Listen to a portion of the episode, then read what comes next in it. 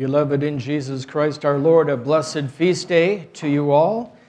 Our fasting has come to an end, and so we can celebrate after this liturgy. I like the way we began Vespers tonight in the Stichera. What crowns of praise shall we weave you, Peter and Paul? In another verse, what hymns of praise shall we pray, sing to you, Peter and Paul? What songs of hymns shall we praise you? Peter and Paul. You get this notion of what the church is trying to teach us the great glory of these two men. Elsewhere in the script, where we read saying tonight was that they were luminaries. Peter and Paul are luminaries of the church. Peter is the rock of faith. Paul is the teacher and mystic of Christ. Wonderful, wonderful image we get of these two men. And when we see in their lives, we see these powerful things that they have done. Peter, in one homily, will convert over 3,000 people. Paul, he would count, start countless churches, volumes of writings he would do. They endured all kinds of suffering and they persevered. Were, there, were they supermen? Well, they were by the power of the Holy Spirit, but when we read their letters, we hear what kind of men they are, the difficulties that they had. They both had their challenges. They were both very strong men, strong minded, strong headed.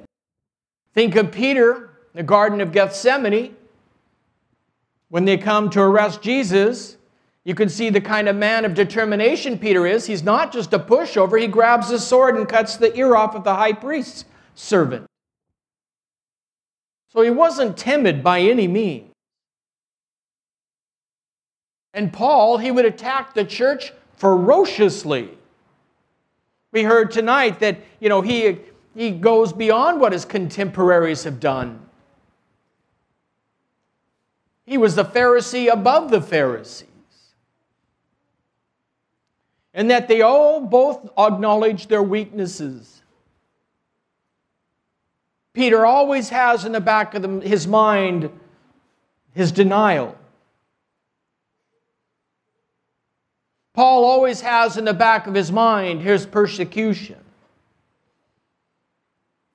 Paul's aware of his own sinfulness. The things I do not wish to do, I do, and the things I do I wish to do, I do not do.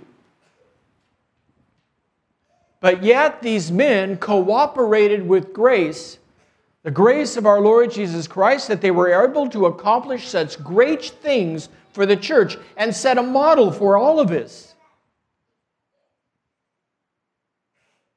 Now, think about for a moment the times that they were living in. They weren't sitting on a beach in Maui, it wasn't comfortable times.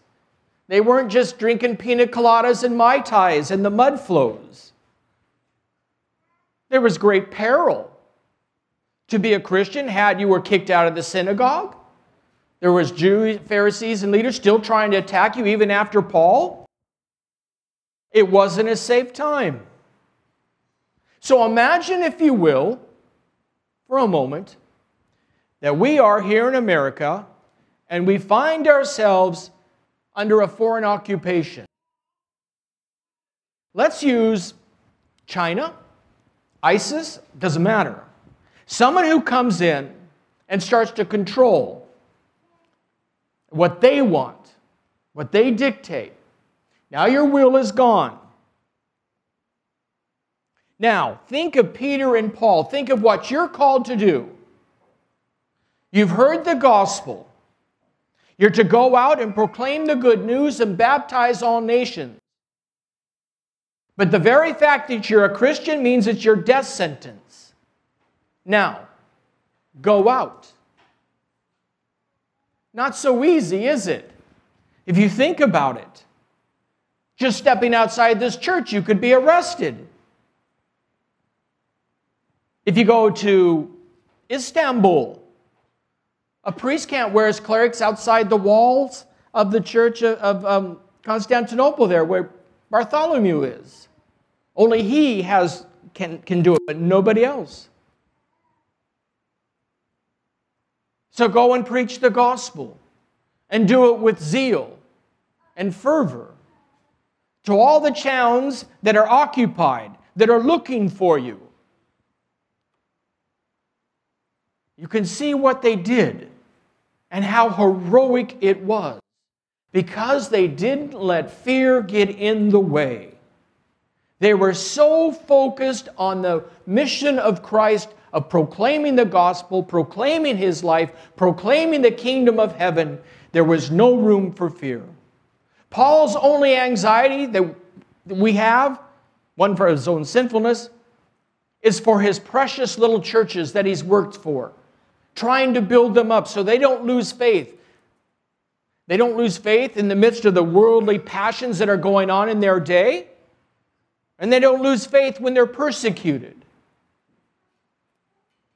Not too long after Jesus has ascended, they started having to go to Antioch and then the rest of the world. They were hounded ever since then, and we have been to this very day. And so we need feasts like this to be reminded of what heroic faith looks like. That this isn't fiction. This is based on eyewitnesses, things that we've been handed down extent. So let us gain new strength on this feast day. Let us recognize that, yes, we find ourselves maybe not quite in that same situation or environment of our country, but we're not far from it. But let's rise above that. Let's make our first priority the preaching of the gospel, the striving to live the life ourselves that He's called us to. And with the zeal that can be in our hearts, if we allow ourselves to be opened up to that love of God, allow ourselves to receive His strength, allow ourselves to be open to the movement of the Holy Spirit, which is really powerful,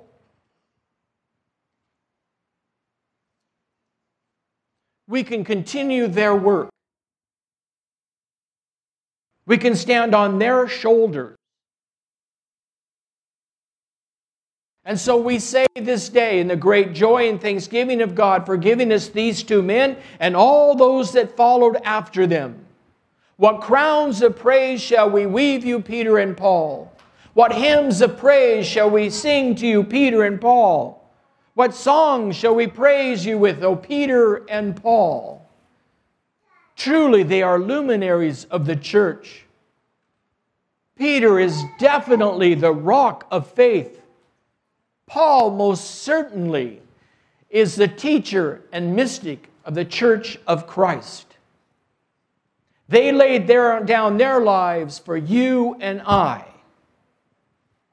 And let us carry on their work let us pick up their mantle as Elisha did of Elijah and go forward and proclaim the gospel to the world.